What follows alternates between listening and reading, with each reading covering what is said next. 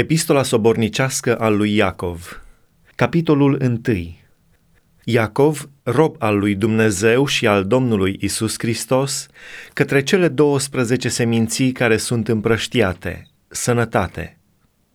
Frații mei, să priviți ca o mare bucurie când treceți prin felurite încercări, ca unii care știți că încercarea credinței voastre lucrează răbdare. Dar răbdarea trebuie să-și facă desăvârșit lucrarea pentru ca să fiți desăvârșiți, întregi și să nu duceți lipsă de nimic. Dacă vreunuia dintre voi îi lipsește înțelepciunea, să o ceară de la Dumnezeu, care dă tuturor cu mână largă și fără mustrare, și ea îi va fi dată. Dar să o ceară cu credință, fără să se îndoiască deloc. Pentru că cine se îndoiește seamănă cu valul mării, tulburat și împins de vânt încoace și încolo. Un astfel de om să nu se aștepte să primească ceva de la Domnul, căci este un om nehotărât și nestatornic în toate căile sale. Fratele dintr-o stare de jos să se laude cu înălțarea lui.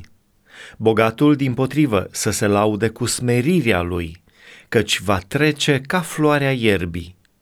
Răsare soarele cu căldura lui arzătoare și usucă iarba floarea ei cade jos și frumusețea înfățișării ei piere.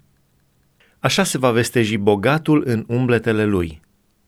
Ferice de cel ce rabdă ispita, căci după ce a fost găsit bun, va primi cununa vieții pe care a făgăduit-o Dumnezeu celor ce-L iubesc. Nimeni, când este ispitit, să nu zică, sunt ispitit de Dumnezeu, căci Dumnezeu nu poate fi ispitit ca să facă rău și El însuși nu ispitește pe nimeni, ci fiecare este ispitit când este atras de pofta lui însuși și momit. Apoi pofta, când a zămislit, dă naștere păcatului și păcatul, odată făptuit, aduce moartea.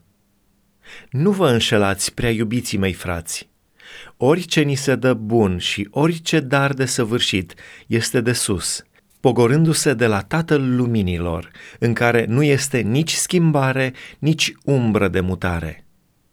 El, de bunăvoia lui, ne-a născut prin cuvântul adevărului, ca să fim un fel de pârgă a făpturilor lui. Știți bine lucrul acesta, prea iubiții mei frați. Orice om să fie grabnic la ascultare, încet la vorbire, zăbavnic la mânie, căci mânia omului nu lucrează neprihănirea lui Dumnezeu. De aceea, lepădați orice necurăție și orice revărsare de răutate și primiți cu blândețe cuvântul sădit în voi, care vă poate mântui sufletele. Fiți împlinitori ai cuvântului, nu numai ascultători înșelându-vă singuri.